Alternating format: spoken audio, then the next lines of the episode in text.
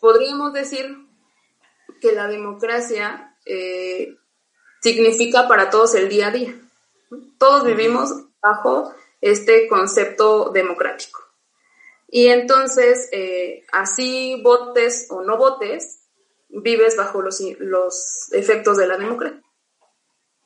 Entonces, eh, por ejemplo, yo te preguntaría, ¿qué crees que tiene que tener una sociedad para ser democrática?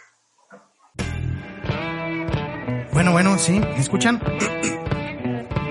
probando, probando. Un, dos, tres, un, dos, tres. Bueno, pues ya estamos aquí iniciando el podcast de hoy. ¿Cómo estás, Leida? Bien, muchas gracias. ¿Ustedes qué tal? También, mira, aquí. Tú, Leo, ¿cómo estás? Desde Ciudad Juárez, ¿a dónde andas? Bien, también. ¿En qué lares andas? desde la frontera. Venga, la madre. México, Estados Unidos. ¿No pudiste brincar y, te quedaste ahí varado? Lamentablemente no puedo pasar por cuestiones de COVID. Ahora por cuestiones de COVID, antes porque no tenía visa. Órale.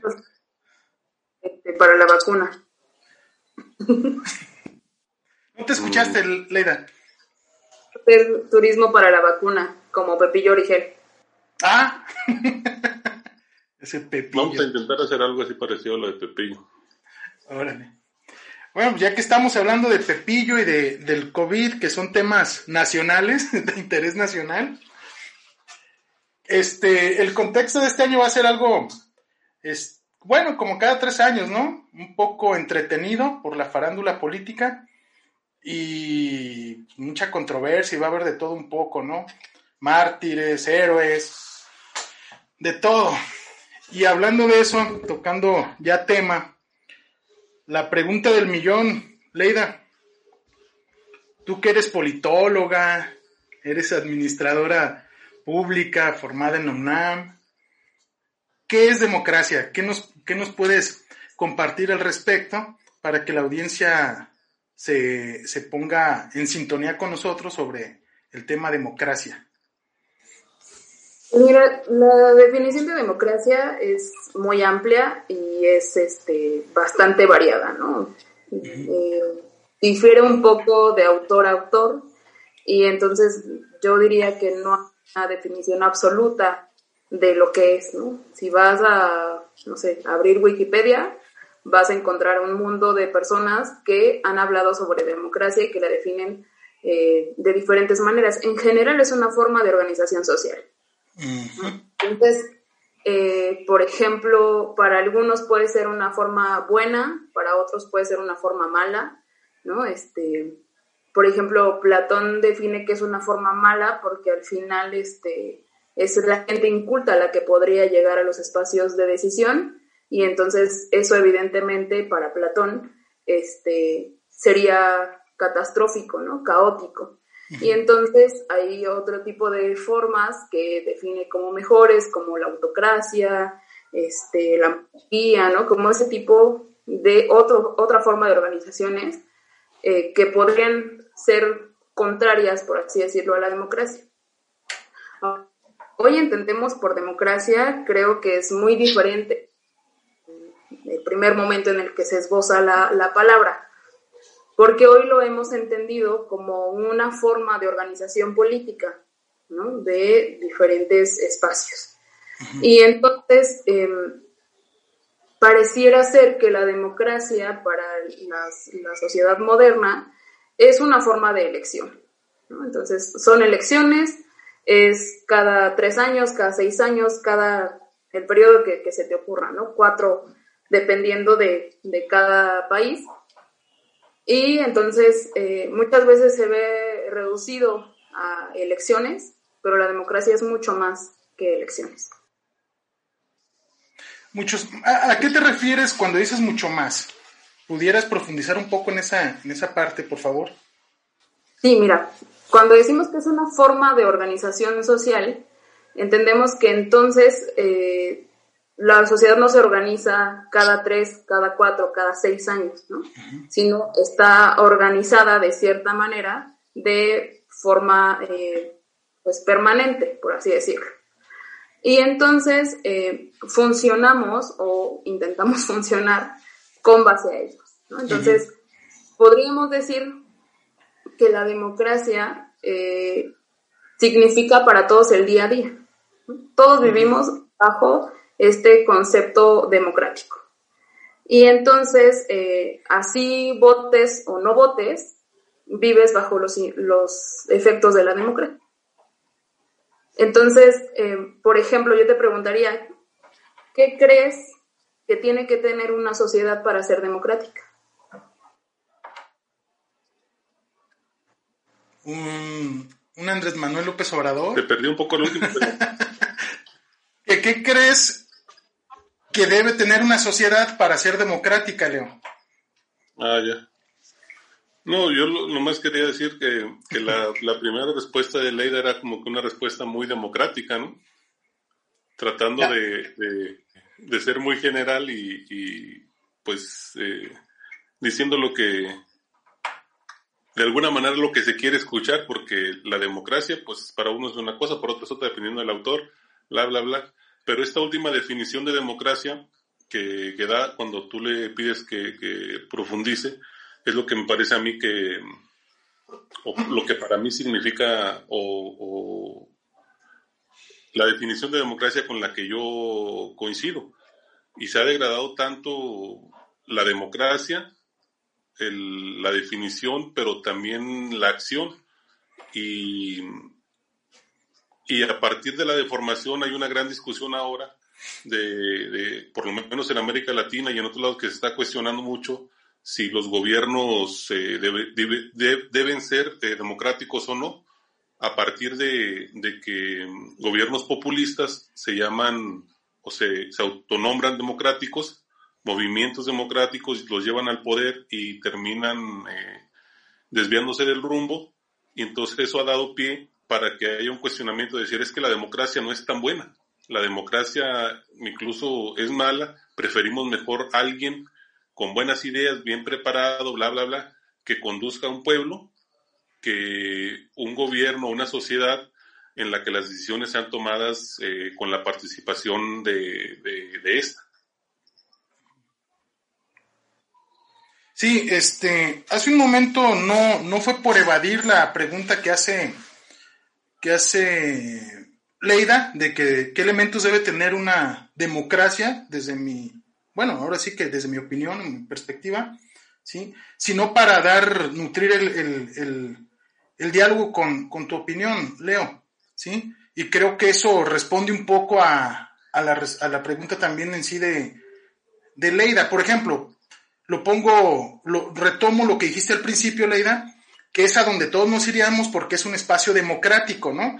Eh, de cierta manera, el Internet, Wikipedia, ¿sí? Wikipedia es una, un espacio democrático donde nosotros como, este, con libre participación podemos subir ciertas, ciertos, este, ¿cómo se llaman? Definiciones, bla, bla, claro que lo tienes que sustentar y todo ese asunto, pero hay la oportunidad de que democráticamente se construya un consenso ¿sí? De, vaya, de democracia.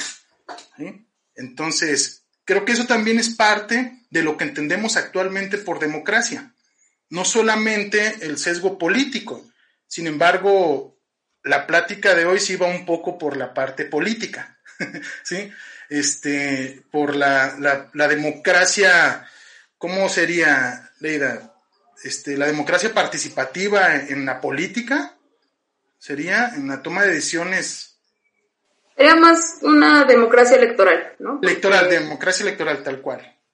Este, pues se supone eh, debería ser permanente y no cada cierta fecha, ¿no? Sí, sabemos. De hecho, ayer una compañera publicó ahí en su Facebook de que si alguien sabía dónde se habían metido todo este tiempo de que inició la pandemia, tomando como parteaguas la pandemia, todos esos políticos que están empezando a asomar la cabeza, ¿sí? ¿Que dónde estaban? Ahora resulta que vienen como empáticos, ¿no? y muy, muy conciudadanos a, a solidarizarse con la banda cuando es pues, mera hipocresía. Sin embargo, es una fórmula que desgraciadamente en una sociedad como la nuestra les funciona. les ha funcionado y no sé si les vaya a seguir funcionando, pero, pero ha funcionado, ¿sí? Este,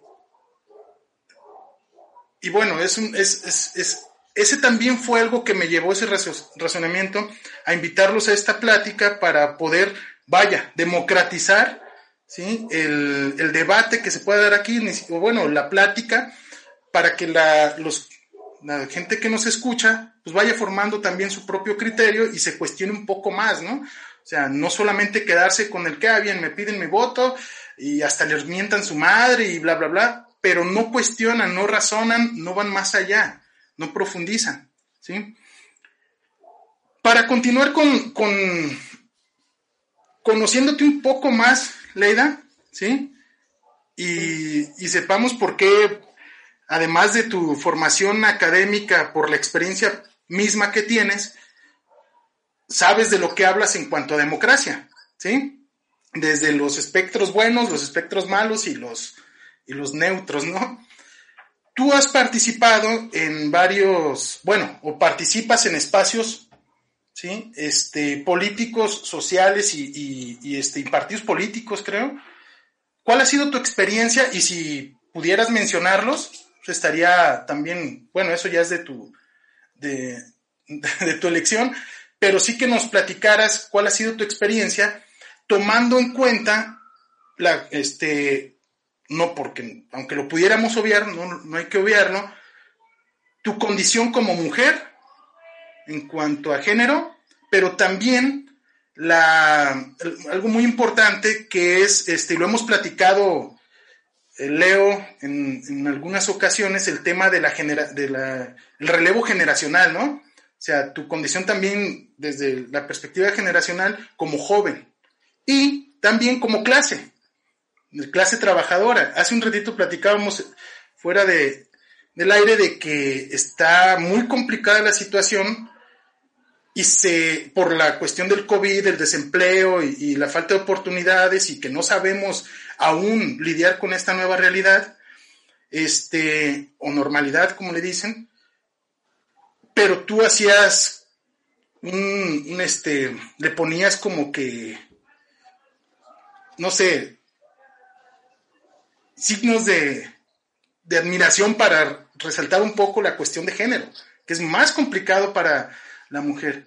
Entonces, este, ¿nos pudieras platicar en tus espacios cuál ha sido la experiencia que has tenido, tomando en cuenta lo que... Y tienes 13 meses para responder.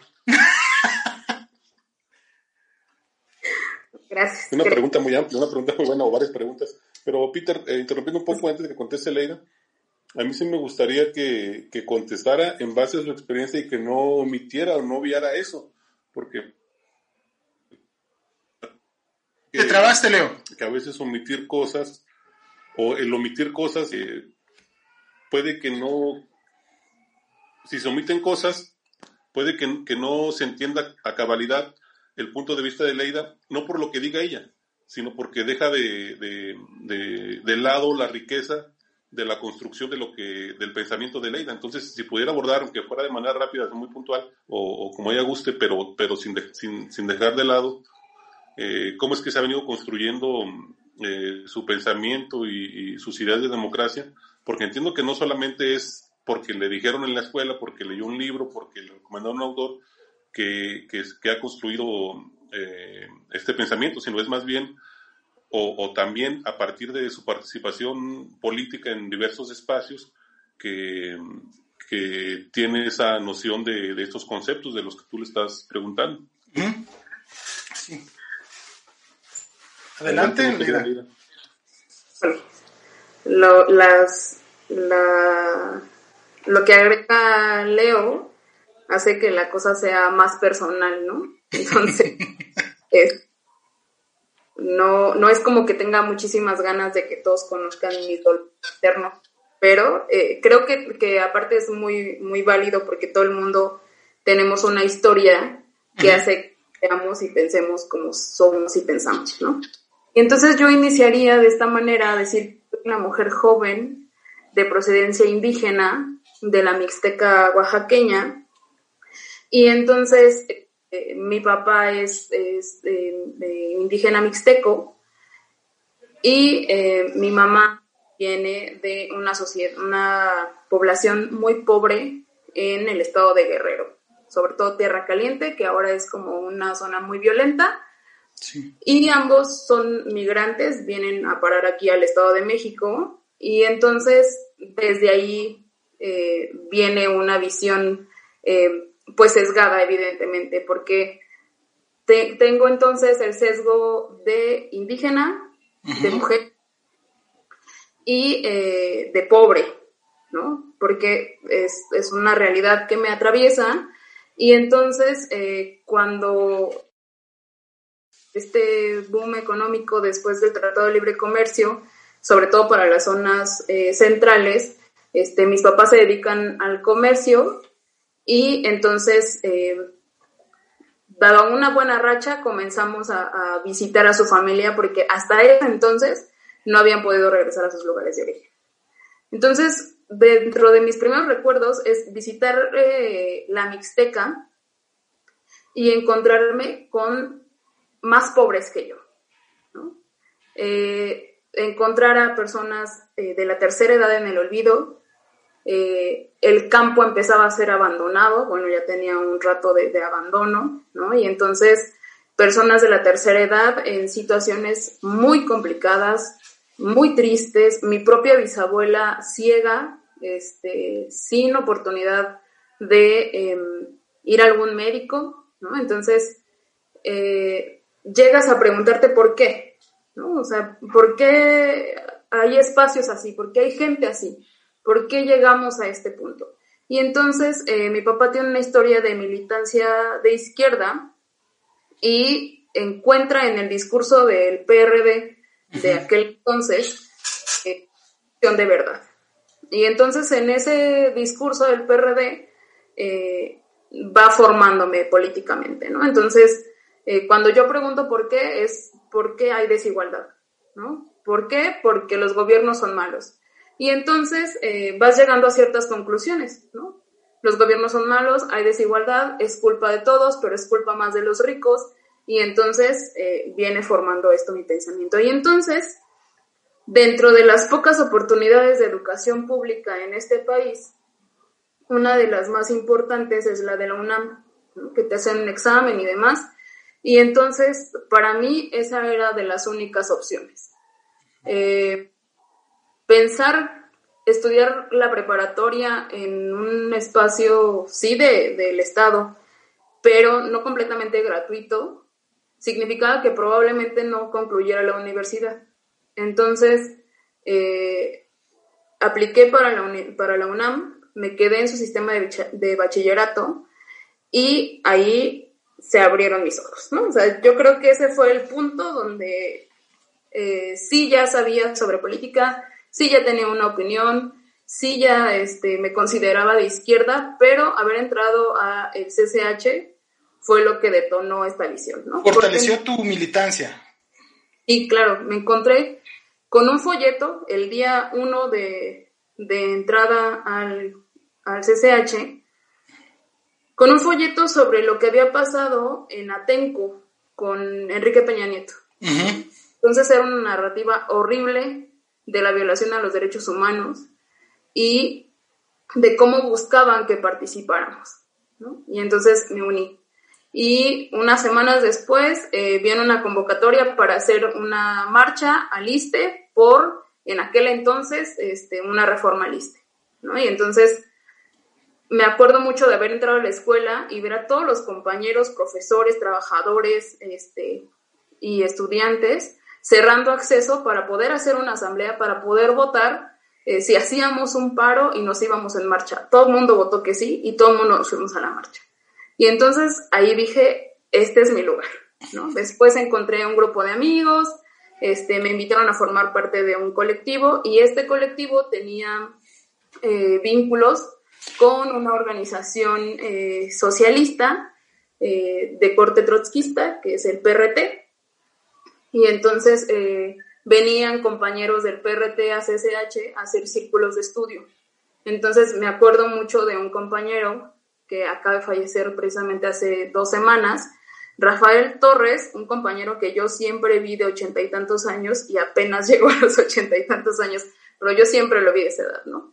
Llegaba el compañero muy temprano, siempre puntual, a Círculo de Estudios sobre Marxismo. Economista de formación, este, nos aventábamos dos, tres, cuatro horas explicándonos el libro. Y entonces, eh, cuando me invitaron a formar parte del PRT, dije que sí. Y entonces vino otro proceso de formación eh, de escuelas de, de, formación política anuales y demás. Entonces, eso ya estaba instalado en mi cabeza. Cuando llegué a la universidad, este, yo ya traía el marxismo eh, atravesado, tatuado y demás, ¿no? Y entonces eh, también decidí participar en, la, en el tema estudiantil.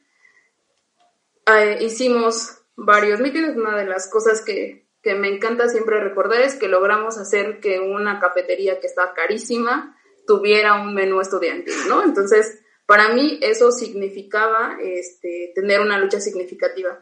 Cuando terminé, no sabía qué hacer. Siempre había sido estudiante, jamás en la vida me había imaginado de otra manera. Y entonces eh, la única forma para mí de seguir en lo que me hacía, en lo que me gustaba era formar parte de un partido político de manera electoral. Y entonces eh, mi papá tenía militancia de años en el PRD y ahí me fui. Entonces, eh, en el PRD me llevé muchas decepciones, ¿no? Porque aparte yo sí venía como de un ala como un poquito más radical y entonces varias cosas nunca me cuadraron y siguen sin cuadrarme. Pero entonces eh, encontré espacios de participación, encontré que después de un poquito de, de pelea se me escuchara y entonces después conocí a la CIOAC, ¿no? Y entonces vino como otra vez como este respiro, ¿no? Decir, ay, qué bueno, porque me estaba asfixiando en el PRD y no me había enterado. De decir, bueno, otra vez, ¿no? O sea, aire fresco eh, de una lucha que yo no había visto hasta ese punto, ¿no? De campesinos. No porque no conociera a los campesinos, no porque no conociera el tema del campo, sino porque no lo había vivido, ¿no? No me había atrapado y entonces fue otra realidad que, que inmediatamente se instaló en mi cabeza, pero también eh, un espacio muy ameno para la participación, ¿no? Y también encontré eh, oídos que quisieron escucharme y manos que quisieron eh, trabajar junto con las mías. Y pues así, esa ha sido como mi historia militante, ¿no? Que dentro de todas esas organizaciones ha habido unas más democráticas que otras, ha habido unas más complicadas, ¿no? Este, unas más exigentes y otras pues más laxas, ¿no? Yo diría que la participación estudiantil siempre te va a brindar eh, mucha crítica, pocas acciones, ¿no? Pero siempre vas a estar activo. Y en el tema más político electoral, este, mucha decepción, pero también eh, muchas cosas por las cuales trabajar. Sé si con eso respondo la pregunta. Para, para mí sí, Leo, algo que quieras cuestionar por ahí o... No, pues no le encuentro, no le podría encontrar cuestionamientos a, cómo ha sido la construcción de, la ley que hoy conocemos. Sino más bien, eh, eh, más que cuestionamientos, es eh, enriquecedor eh, escuchar esto. Yo, yo tengo muchos años de conocer a Leida, pero toda la historia, así como la contó, pues no la sabía. Entonces, por eso yo decía que era importante sin omitir eh, lo que, de dónde viene, quién es, porque ahí es mi Peter, donde lo común se vuelve extraordinario. Así es. Eso es lo extraordinario de lo común. Entonces, eh, que es el, el, nombre del, de, de eso que de eso que Peter está encabezando. Y, y, bueno, este, mientras Leida hablaba, pues es inevitable pensar en muchas situaciones que, que seguramente Peter también las vivió, yo las viví, y es esto de lo que Leida hablaba, cómo, cómo después de terminar algo, eh, que estás construyendo, que estás haciendo un sueño, eh, lo que tú quieras, eh, a veces terminas eh, por quedarte un poco en el limbo y terminas eso y no sabes dónde actuar. Pasa mucho con, con los jóvenes que terminan alguna etapa de su estudio. A mí me pasó en un momento que, que terminé muy, tal vez muy en la izquierda, muy eh, convencido con las causas de la izquierda, pero, pero, pero estaba estudiándola. Cuando vuelvo a la realidad, eh, pues dije, a ver, ¿y ahora cómo, cómo construyo todo eso de lo que yo creo es la vía que debemos recorrer? Y me costó mucho tiempo tratar de adaptarme y ese es el punto de coincidencia que tenemos, creo, los tres, que, bueno, Leida ya había estado en otros espacios, yo, yo no había estado en otros tantos así como Leida, pero para mí la ciudad fue el rescate, o fue el, el, lo que me dijo es, eh, que todo lo que yo había aprendido, y como esa, pues hay otras coincidencias, el, el origen humilde, eh, el origen de, de, de padres campesinos, migrantes o inmigrantes, y son cosas como que nos van marcando y es lo que nos va formando para, para llegar al punto del que estamos hoy. Y, y, volviendo al tema de la democracia y de lo que, del, del concepto este que Leida daba de, de, democracia electorera o democracia electoral, eh, a mí siempre me, me saltó mucho. Eh, yo no, no soy, no podría decirme que soy del PRD porque em, nunca he militado. Sí, es, me he afiliado, he sacado mi credencial, he participado en algunos eventos, he estado desde hace mucho tiempo. Mis padres participaban ahí, mis hijos participaban ahí, pero mm, yo no, no tanto. Pero lo que pudiera yo de alguna manera agradecer al PRD es que, mm, que siempre ha sido un espacio con, con democracia. Eh, todo el mundo la podemos cuestionar, pero, pero ha habido democracia pero lo que yo siempre critiqué o siempre cuestioné, o he cuestionado y voy a cuestionando, no solamente en el PRD, en otros partidos que se dicen de, demócratas, eh, hay más cuestionamientos. Eh, mi gran cuestionamiento ha sido siempre que mm, la forma de elegir a los candidatos. Porque, pues sí, es, dicen que son, que hay democracia en México porque ya todo el mundo votamos, hombres y mujeres los mayores de 18 años ya podemos votar. Entonces ya es un ejercicio democrático, eso nos hace un país democrático. Pero nada más eh, mirar a ver quién conoce a los candidatos, cómo se eligieron esos candidatos. Pues ahí ya se pierde todo eh, indicio de democracia para mí, por lo menos. Y lo mismo está pasando este año. Eh, hace unos días tú preguntabas, Peter, o no, una compañera tuya preguntaba dónde estaban eh, los que hoy son candidatos cuando empezó la pandemia. Y si revisamos, pues eran diputados federales, eran eh, presidentes municipales, eran esto, eran lo otro, algunos eran gobernadores, ahora van a ser diputados, la esposa del diputado ahora va a ocupar ese espacio, y en fin. Bueno, algunos eran, algunos eran cantantes, Paquita del barrio. Eh, por ejemplo, pero, pero eso no es nuevo, eso viene ya de, de antes. Y luego en el, en el partido que actualmente se dice que es la, la izquierda, la, la, mera izquierda, porque no se alía con la derecha, porque, porque ellos van a salvar no solamente a México, sino al mundo, pues eligen a sus candidatos a través de la tómbola. Pues ¿dónde está ahí la democracia? yo, he estudiado muy poco, seguramente porque no he encontrado un autor que defienda a capa y espada que una forma de elección es meterlos a todos en una bola y sacar papelitos a ver cuál le toca. No creo que ese es un acto de democracia. Entonces ese es un cuestionamiento que yo siempre he tenido para los partidos y para la democracia en México y en particular para la democracia electoral. A pesar de los pesares, ¿ustedes creen que, que la democracia sea vigente, sea viable para nuestro país? para nuestra sociedad? ¿Creen que a pesar de todo lo que, hemos visto negativo ahorita en la plática, que también hay pues cosas positivas, consideran que sea viable y en qué pudieran este, sustentar su respuesta? O sea, ¿por qué sí la democracia?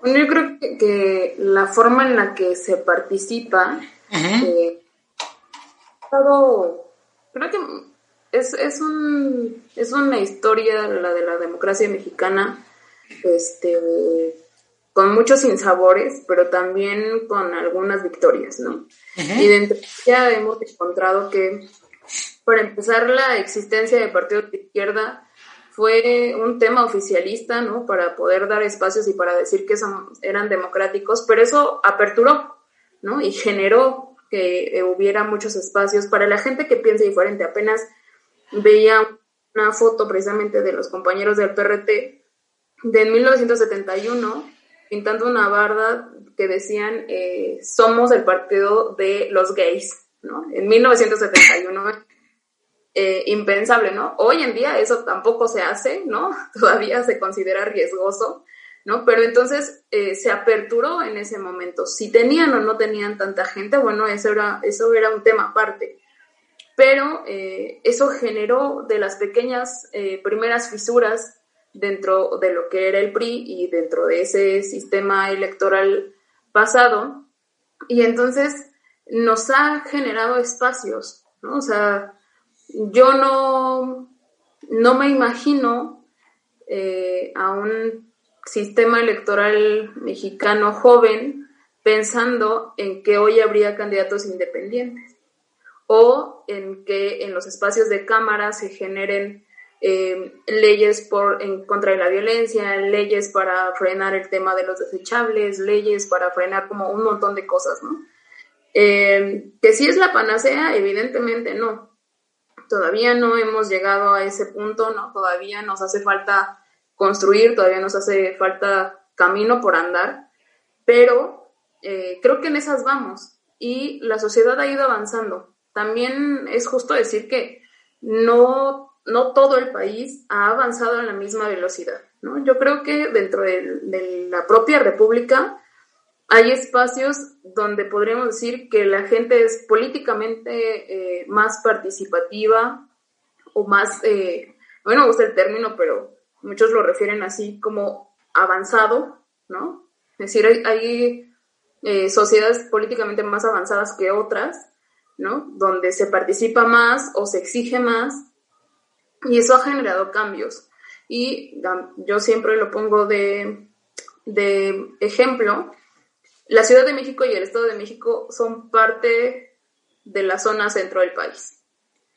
Y el, clima que se respira en ambos eh, lugares es casi el mismo. Sin embargo, ¿no? hay diferencia entre la ciudad y el Estado de México. ¿no? Y tiene que ver por la participación, tiene que ver por la madurez política, tiene que ver con un montón de aristas. ¿no? La Ciudad de México podremos eh, ver que dentro de la forma en la que se organizan y la calidad de vida de los ciudadanos está un poco más avanzada que el Estado de México, ¿no? Y no es un tema de dinero, o sea, el Estado de México genera más dinero que la Ciudad de México, tiene más habitantes que la Ciudad de México, están casi en el mismo lugar y hay más territorio en el Estado de México. Sin embargo, el cómo se han ido llevando es diferente. Y entonces, eh, tenemos espacios dentro de, la República que están eh, pues más atrás, otros un poco más enfrente, ¿no? Y todos vamos a diferente paso, pero ahí vamos. Eh, sí me parece que, debe seguirse trabajando, no, porque crea que la democracia eh, bajo este sistema económico, bajo este sistema de participación, es lo mejor, pero creo que como sociedad podemos seguir avanzando a otras formas de organización. Este, dentro de esas aristas podrías mencionar algunas, no sé, se me, ocurre, o no se me ocurre, más bien las, tengo pensadas, la cuestión, eh, el acceso a la, educación, el acceso a varias cosas que enriquecen tu, criterio para poder tomar ciertas decisiones, ¿no? La Ciudad de México pues es el centro político y cultural del, país, ahí todo el mundo vamos y dejamos un granito de arena. No sé si eso sea parte de lo que tú consideras como una arista para que la gente de la Ciudad de México tenga una madurez política, bueno, no sé, tenga mayor madurez política que incluso el resto del país, no nada más del, Estado de México. Tú lo comentas por lo cercano que están, ¿sí? Pero, sin embargo, es, es evidente y es obvio, bueno, para los que le entramos un poquito a esos temas, que la Ciudad de México tiene una madurez política muy diferente a la de los demás este, lugares del país, ¿sí? No sé si, si pudieras ahí ayudarnos un poquito con tu, qué tipo de aristas para que, porque considero, apelando a, lo que, de lo que se trata el programa, de lo extraordinario de lo común, ¿sí? Que pudiéramos, de alguna manera, con esta participación, dar el mensaje que miren, es que hay que tomar como común el tema de debatir sobre democracia, de debatir y cuestionar, no solamente decirle al político, ¡eh! madre! y rayársele y todo eso, sino incluso este, debatir, que es más allá que pelear, ¿no? O sea, eso. Y, y tal vez el dar algunos elementos pudieran ayudar diciendo, ah, la Ciudad de México ¿sí? Es este, más progresista porque toma en consideración estos temas, estas, estos criterios, ¿no? Y nosotros, por ejemplo, en Jalisco, ¿sí? Este, somos más conservadores por esto, por esto, por esto, ¿sí? Bueno, me dejo ahí para tu intervención o, leo, ¿sí? Yo creo que, que el tema es, para empezar, la buena comunicación, ¿no? O sea, dado que es el, centro, eh, tiene transporte para todos lados, ¿no? Y entonces, por eso cuando te decía, ¿qué, ¿qué, es una sociedad democrática? Yo creo que una sociedad democrática no es la que tiene elecciones, sino la que tiene las condiciones, ¿no? O sea, creo que para, para poder generar democracia, la información es un tema clave. O sea, no sé ustedes, pero yo cuando voy a, la Mixteca, anuncian las llamadas telefónicas en el megáfono del pueblo, ¿no? Y entonces una llamada para hablar por teléfono es un lujo para esa sociedad, ¿no? Y entonces, em, si eso es el teléfono, eh, permítanme que les diga que acceder a Internet es casi imposible. Y entonces, eh, no hay información, no hay ese flujo, ¿no? Podríamos decir eh, desde nuestra visión un poco eh, pues más privilegiada en ese sentido. Decir, este, es que Internet es muy democrático. Bueno, no es, ¿no? Porque no llega a todos lados, porque no todo el mundo tiene una máquina, no todo el mundo tiene un dispositivo y entonces eh, no son sociedades menos democráticas tal vez, probablemente sí, ¿no? Porque no hay ese flujo de información. por ejemplo, mi abuelo está ahora en casa y entonces eh, está pegado a las noticias todo el día, ¿no? Porque se quiere enterar lo más posible. Y entonces eh, es una forma en que podríamos ver cómo en la ciudad se ven un montón de canales. Digo, puede ser algo bien absurdo, ¿no? Pero en mi casa se veía el 2, el 13, y si agarrabas bien la... la si hacías tierra bien. se veía el 11, ¿no? Entonces, eh, yo iba a Ciudad de México y decía, wow, todos los canales, o, no sabía si eran todos los canales, pero de que tenía muchos canales era cierto. Y entonces, yo creo que ese, por ejemplo, es uno de los grandes puntos. La comunicación en este país parte a través de la Ciudad de México y de ahí se disemina. Si llega a los demás lugares, afortunados a los que llegue y ni modo si no llega. Y la otra es, por ejemplo, el acceso. ¿El acceso a qué, perdón? El acceso a la educación, ¿no? Que eh, sabemos que en muchas comunidades las escuelas ni siquiera están cerca. Es, un lujo, vaya, ¿no? Eh, vuelvo a, mi pueblo, este, no hay kinder, sí hay primaria y hay telesecundaria. Y para de contar, hay que caminar a buscar un bachillerato.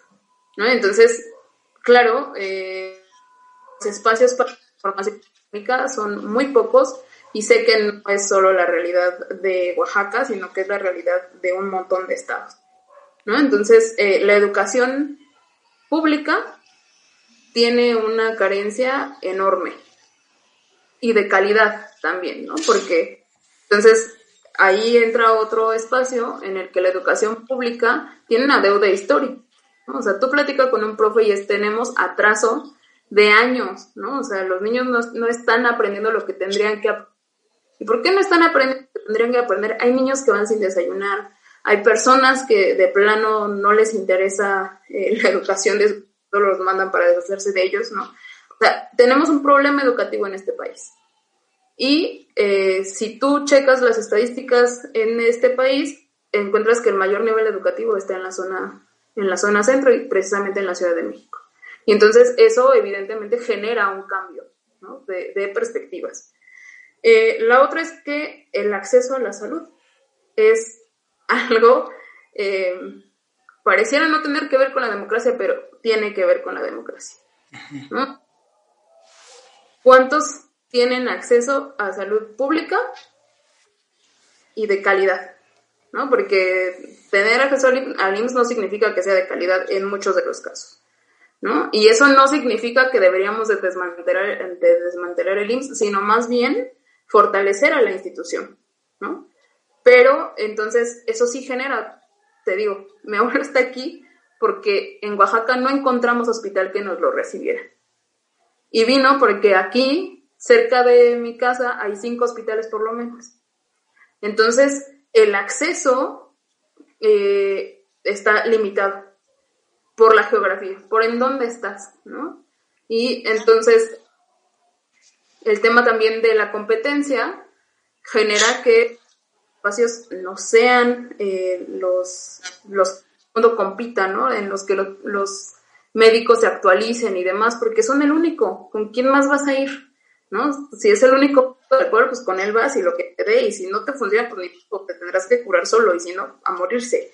Pero eh, también es de las aristas que yo vería en cuanto a la construcción de una sociedad eh, más participativa, ¿no? Y evidentemente el tema del empleo. Yo podría decir que en el Estado de México, sobre todo en la zona metropolitana, son eh, comunidades dormitorio. Solo se llega a dormir. Entonces, 5, 4 de la mañana, el transporte público está a reventar porque van a trabajar a la Ciudad de México. Y entonces, eh, muchas personas, cuando eh, en este mismo trabajo, vas a visitar una casa y es como, no, es que no tengo credencial de, del Estado. Aquí, pero no tengo credencial de aquí porque eh, estoy registrada en México para buscar un apoyo.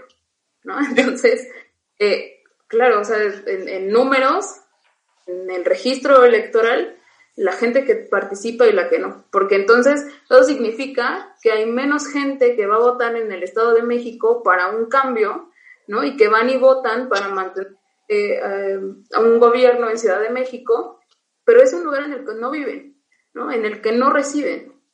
Y entonces eso tiene que ver con, con la propia madurez política, ¿no? Y entonces, em, también la aceptación de la diversidad. Hoy, por ejemplo, este, el tema ha ido avanzando, pero em, el cómo la diversidad participa, ¿no? Y, me refiero a diversidad a todos los que no somos un hombre blanco de mediana edad, vaya, ¿no? O sea, todo lo que no es hombre blanco de mediana edad, diversos. Mujeres, indígenas, este, de la comunidad LGBT, o sea, todo esto es diversidad. Y entonces encuentras espacios más seguros que otros, ¿no? yo desde, desde mi realidad, eh, como mujer, sé que si voy a Ciudad de México y estoy caminando la noche, este, probablemente todo bien, ¿no? Pero no me atrevería a hacer esto cerca de mi casa, porque eh, sé que corro peligro. Entonces, ese tipo de cosas pareciera eh, ser como que tienen que ver con otra... No, Leida, no te escuché lo último. Perdón. Lo, último, lo último no te lo escuché y me interesaba mucho ese, ese punto. Que decir que algo puedes, algo puedes hacer en la Ciudad de México, pero no te atreverías cerca de tu casa. Caminar. Ah. ah. Podría salir a caminar a las 11 de la noche a Ciudad de México, pero no lo haría cerca de mi casa, porque sé que regresar a mi casa, ¿no? Estando cerca. Y entonces, eh, son formas en las que participas o no. O sea, la oferta cultural en Ciudad de México es muy amplia. A mí me gusta ir a la cineteca, caminar, a los museos y demás, pero siempre cuido poder regresar a mi casa antes de las 10. Sé que si estoy en la ciudad a las 12 no hay ningún problema, ¿eh? Pero no puedo regresar a esa hora a mi casa. Por, por la inseguridad, ¿no? Por el nivel de violencia. Y no es que en Ciudad de México no haya violencia y no haya inseguridad, las hay. Pero la forma en la que gestiona el Estado es muy diferente. ¿no? Entonces, eh, quieras o no, siguen siendo partes que te construyen como sociedad, ¿no? Porque entonces cuando tú vienes y haces una campaña en Ciudad de México, eh, te encuentras con que la gente dice, ah, no, es que hay mucha inseguridad, hay ese tipo de cosas, bla, bla, bla, voy a votar por otro. Pero la respuesta en el Estado de México es, ¿para qué? Hay mucha inseguridad, hay desempleo, bla, bla, bla, todos son iguales, no voy a votar, no voy a participar. ¿no? La respuesta cambia, porque entonces unos se sienten con el de cambiar la situación y otros no. ¿Y otros qué, perdón? Es una, situación perpetrada en muchos estados. Eh, eh, es que se te corta el audio de repente. Nos quedamos en la parte de eh, unos por el cambio y otros, ahí te cortaste. Ok, decía, unos sí sienten la capacidad de votar y hacer un cambio con su voto y otros sienten que su realidad está perpetrada y que no interesa, no importa si votan o no, porque las cosas van a seguir igual, ¿no? Entonces, eh, eso, lo que tú sientes que puedes hacer como sociedad va construyendo la forma en la que participas y en la que vas eh, eh, generando organización y demás por ejemplo, eh, en las comunidades, si se gestionan las partes por, si se gestionan cosas por parte de la comunidad, o si van y piden, ¿no? Al gobierno, o si se lo dejan a manos de otros, o si simplemente no piden, ¿no? Ese es una, es eh, un botón en el que todo el mundo podemos ver cómo participa o cómo percibe la democracia nuestros espacios, ¿no?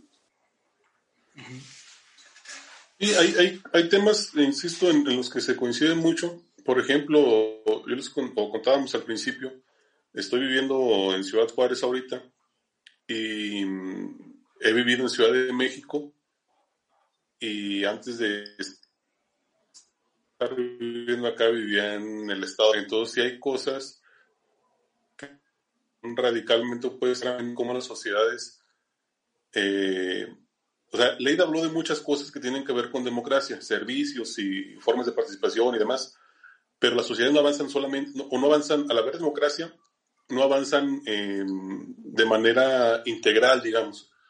Van avanzando y tiene mucho que ver con la construcción de las sociedades o de las ciudades y de la movilidad y, en qué se basan las ciudades, en qué sustentan su, su, forma de, de, salir, de existir. Por ejemplo, aquí en Ciudad Juárez es, o comparado con la Ciudad de México, pues, cada, cada esquina hay un puesto de periódicos. Y sé que los periódicos no son tal vez ya en la actualidad eh, algo que todo el mundo compremos para estar informados. Pero está esa opción.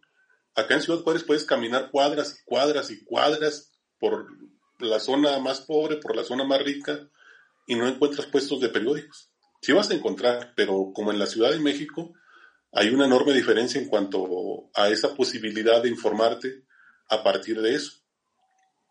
Eh, otra de las, de las situaciones que puede ser un poco diferente es la aceptación de, la comunidad LGTB, que es acá yo percibo que es una sociedad eh, eh, que no está tan amalgamada, que no ha avanzado en muchos temas, pero en, ese sentido puede ser que sea un poco, no sé si influenciado por Estados Unidos, por la cercanía, pero es un tema como que no está a discusión. Eh, naturalmente, no, no, como sociedad no se discute, se acepta, se, o sea, a pesar de la cerrazón que, que, que, puedas, que pueda haber, mm, no encuentro las palabras para no, eh, no quiero ser despectivo con una sociedad de la que pertenezco y, y cometer ese error, pero, pero siento que la sociedad es, es un poco eh, mocha, por decirlo de alguna manera, pero ese tema no, no les genera tanto conflicto. Les genera conflicto cuando las mujeres salen a protestar, por ejemplo. Hace poco en, este, en esta ola de movimiento feminista, también acá en Juárez lo hicieron y, lo siguen haciendo.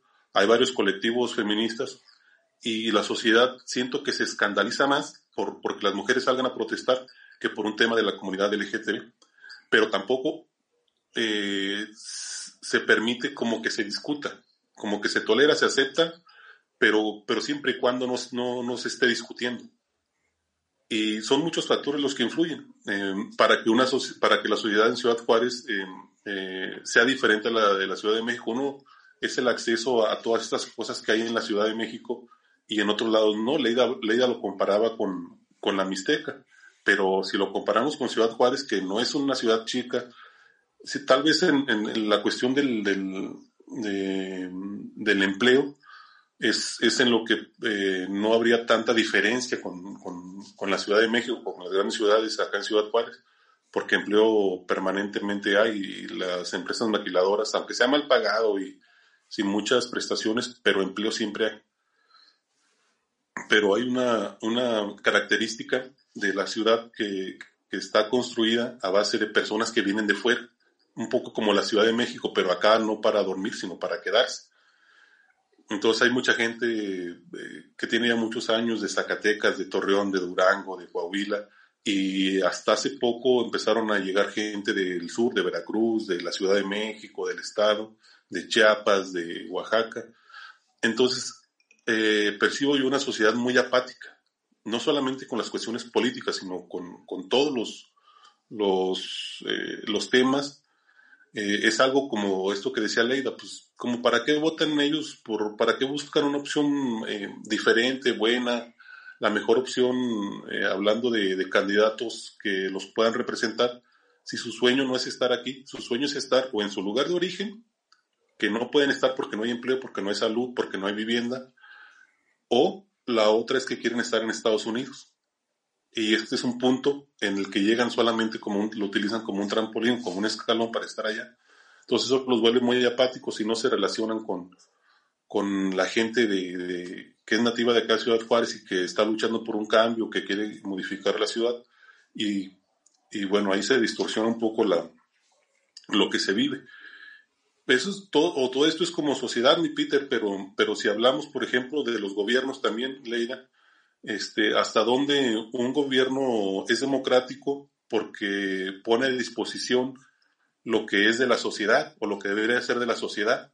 Y me estoy refiriendo particularmente a, este gobierno, que por lo menos en el discurso, a diferencia de los otros, ha puesto o ha democratizado algunas cosas, o le ha quitado eh, ese estatus de, casi casi virreinal a ciertas tareas de gobierno o a ciertas funciones de gobierno o al ser funcionario de gobierno. Y los ha puesto en otro lugar, ha puesto en ellos a disposición del pueblo los recursos, se supone que ahora todo el mundo tenemos acceso a los recursos, sin intermediarios, sin nada de esto, que todos son directos. Y, pues hablando con, con, la gente de a pie, con la gente común, eh, pues están igual que antes o peor los apoyos tampoco están llegando. No es que se haya puesto a disposición, pero en el discurso se dice que sí. O sea, democratizar los recursos que son eh, de la sociedad o debieran ser de la sociedad convierte a un gobierno democrático o, porque desde mi punto de vista habría, que democratizar la toma de decisiones, habría que democratizar el poder. Y este gobierno está muy manchado y ya, y está muy cuestionado porque le duelen mucho varios temas, como los, los institutos que, que, no dependen de él, como las instancias que no dependen de, de este gobierno. Y por otro tema, el, el, lo de las mujeres y lo de la comunidad LGTB les duele mucho, pero se dicen democráticos. Insisto, en el discurso, por lo menos han democratizado o quieren democratizar o están democratizando eh, los recursos. Pero basta con democratizar los recursos o basta con o, hay que democratizar además la toma de decisiones, el poder mismo. Eso, Peter. Sí, miren, este, está muy buena la plática, se puso mucho mejor de lo que, de lo que preveía, ¿sí? Los quiero invitar a dar continuidad a la plática, no, no necesariamente en lo que nos queremos, pero sí en el tema de democracia, porque es muy amplio. Hoy lo tratamos de una manera muy general, pero ya lo que están proponiendo con sus mismos comentarios es, en particular, tratarlo, ¿sí? Este, y creo que, el tema da para mucho. Si me aceptan la invitación a un próximo podcast para tratar algunos temas, ahí tomé nota y todos también podemos ver la transmisión y ahí checar, ¿sí? ¿Qué, podemos este, fortalecer? ¿Qué más podemos añadir?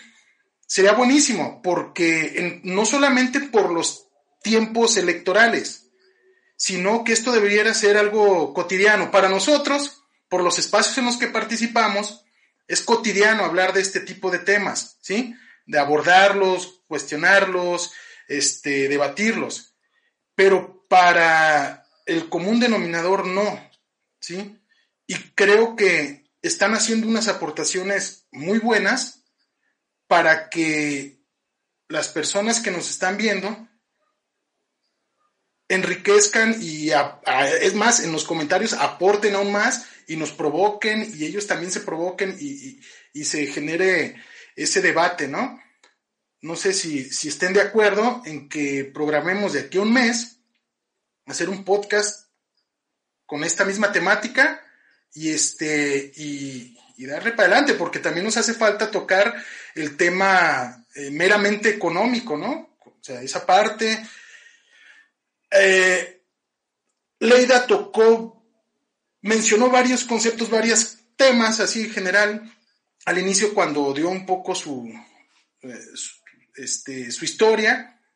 Habló incluso, bueno, tocó el marxismo, tocó esto, tocó aquello, y estoy segurísimo que hay gente que, va, que malentiende eso, ¿sí? Comunista, socialista, este, marxista, bla, bla, el diablo, por una parte. Por otra, hay gente que se puede quedar este, con un sabor así que, ¿eh? No profundizaron eso, ¿sí me explico? Entonces sería bueno también tocarlo en su momento, ¿no? Este, porque ya hemos platicado en otros espacios, ustedes y yo, y con más compañeros incluso, y coincidimos, o sea, esto, eso del marxismo, comunismo, socialismo, capitalismo, todas esas cosas, pues, dan para debatirlo y son vigentes. No es algo que ya se quedó en el pasado y que se acabó. No, y tampoco es que, sean absolutas, ¿no? Pero están vigentes en el debate, ¿sí? Entonces, este, por una parte. Por otra, hay, hay otras cositas que, quisiera agregar, pero mejor lo dejamos para el próximo. Ya nos alargamos un, un buen, ¿sí? Este, creo que para que nos quedemos con esta tarea y si me aceptan, insisto, la invitación porque no los he dejado hablar, dentro de un mes volvernos a, aventar el, podcast con lo que pudiera haber quedado ahí flojo. ¿Cómo ven? Perfecto. Va que va. Este, y pues a darle para adelante, les agradezco mucho. Este, gracias a la gente que nos está viendo, que nos está escuchando. Ahí esperamos sus comentarios Esperamos aportaciones, lo que nos puedan dejar por ahí va a enriquecer para que nosotros tengamos un mejor diálogo este, y toquemos los temas que están ahí, en, como decía Leo, con la gente a pie.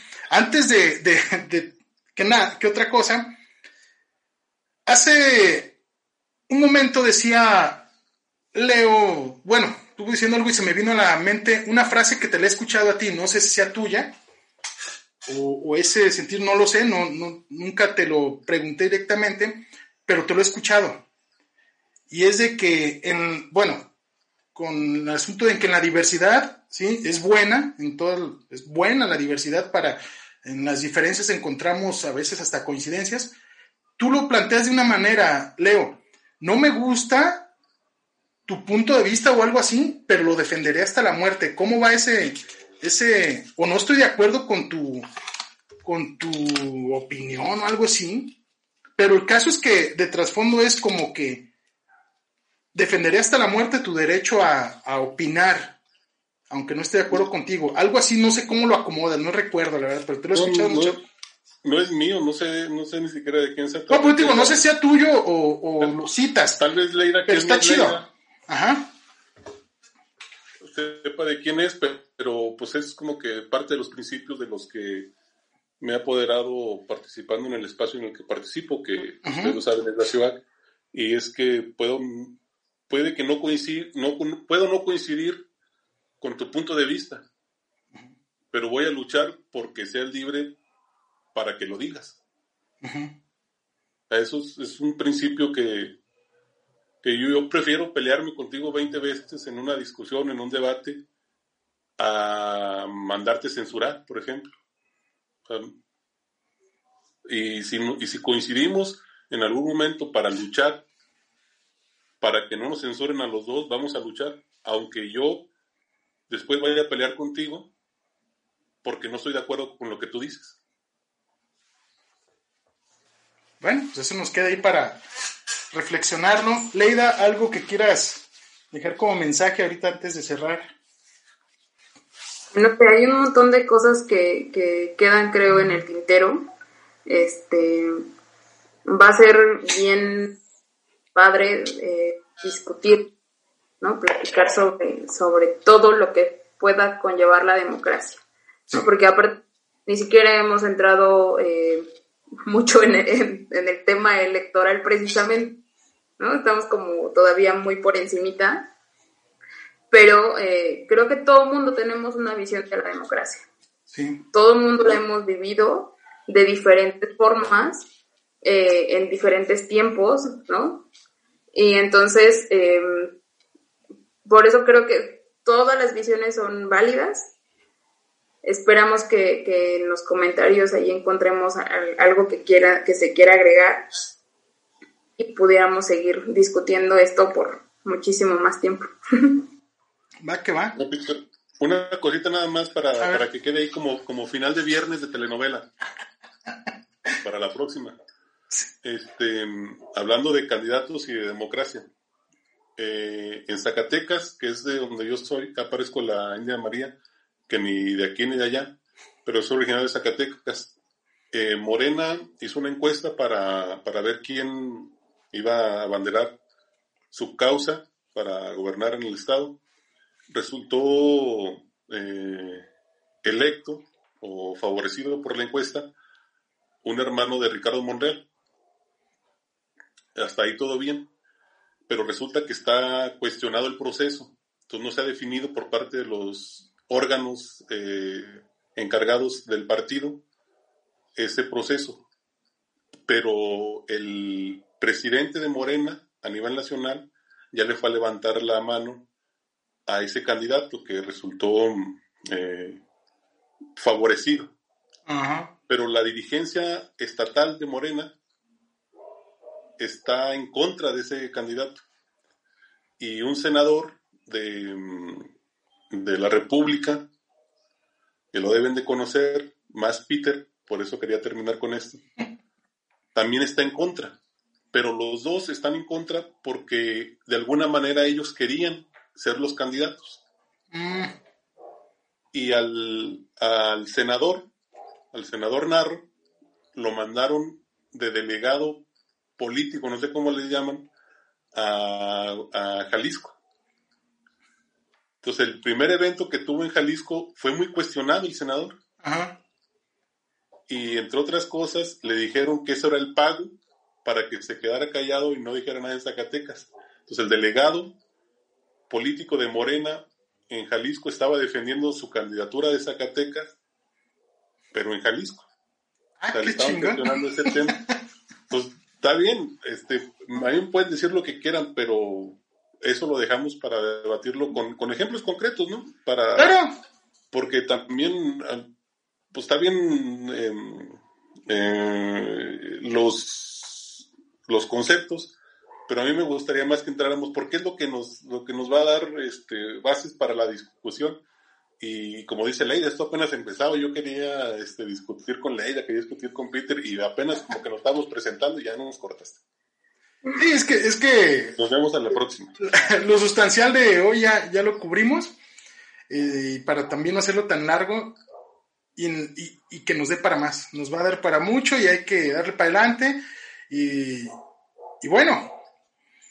Ya, mm, ¿Sí? Para la siguiente. Ajá. Este, de Félix Salgado Macedonio, ¿no? No te escuchaste bien. En Guerrero y que de todas formas lo sigue defendiendo Morena. ¿no? El caso estaba en tribunales y todo, y al final de cuentas pareciera ser que Morena va a salvar su candidatura, con todos los pesares que pudiera tener, ¿no? Entonces, ahí queda para la siguiente. Provocaciones. Entonces ahí si tienen algo que aportar y que si quieren defender a los candidatos que están aquí cuestionando, los compas, ahí en sus comentarios y, algo que aportar. Que quede algo muy claro, y en eso coincidimos.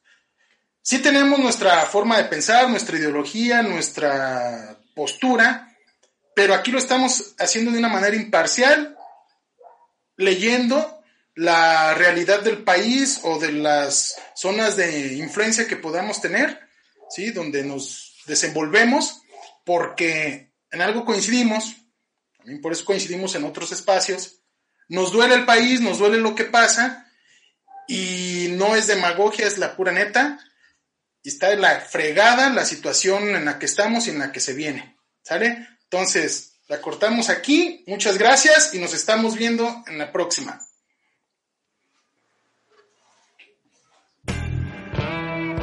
Bueno, bueno, sí, ¿me escuchan?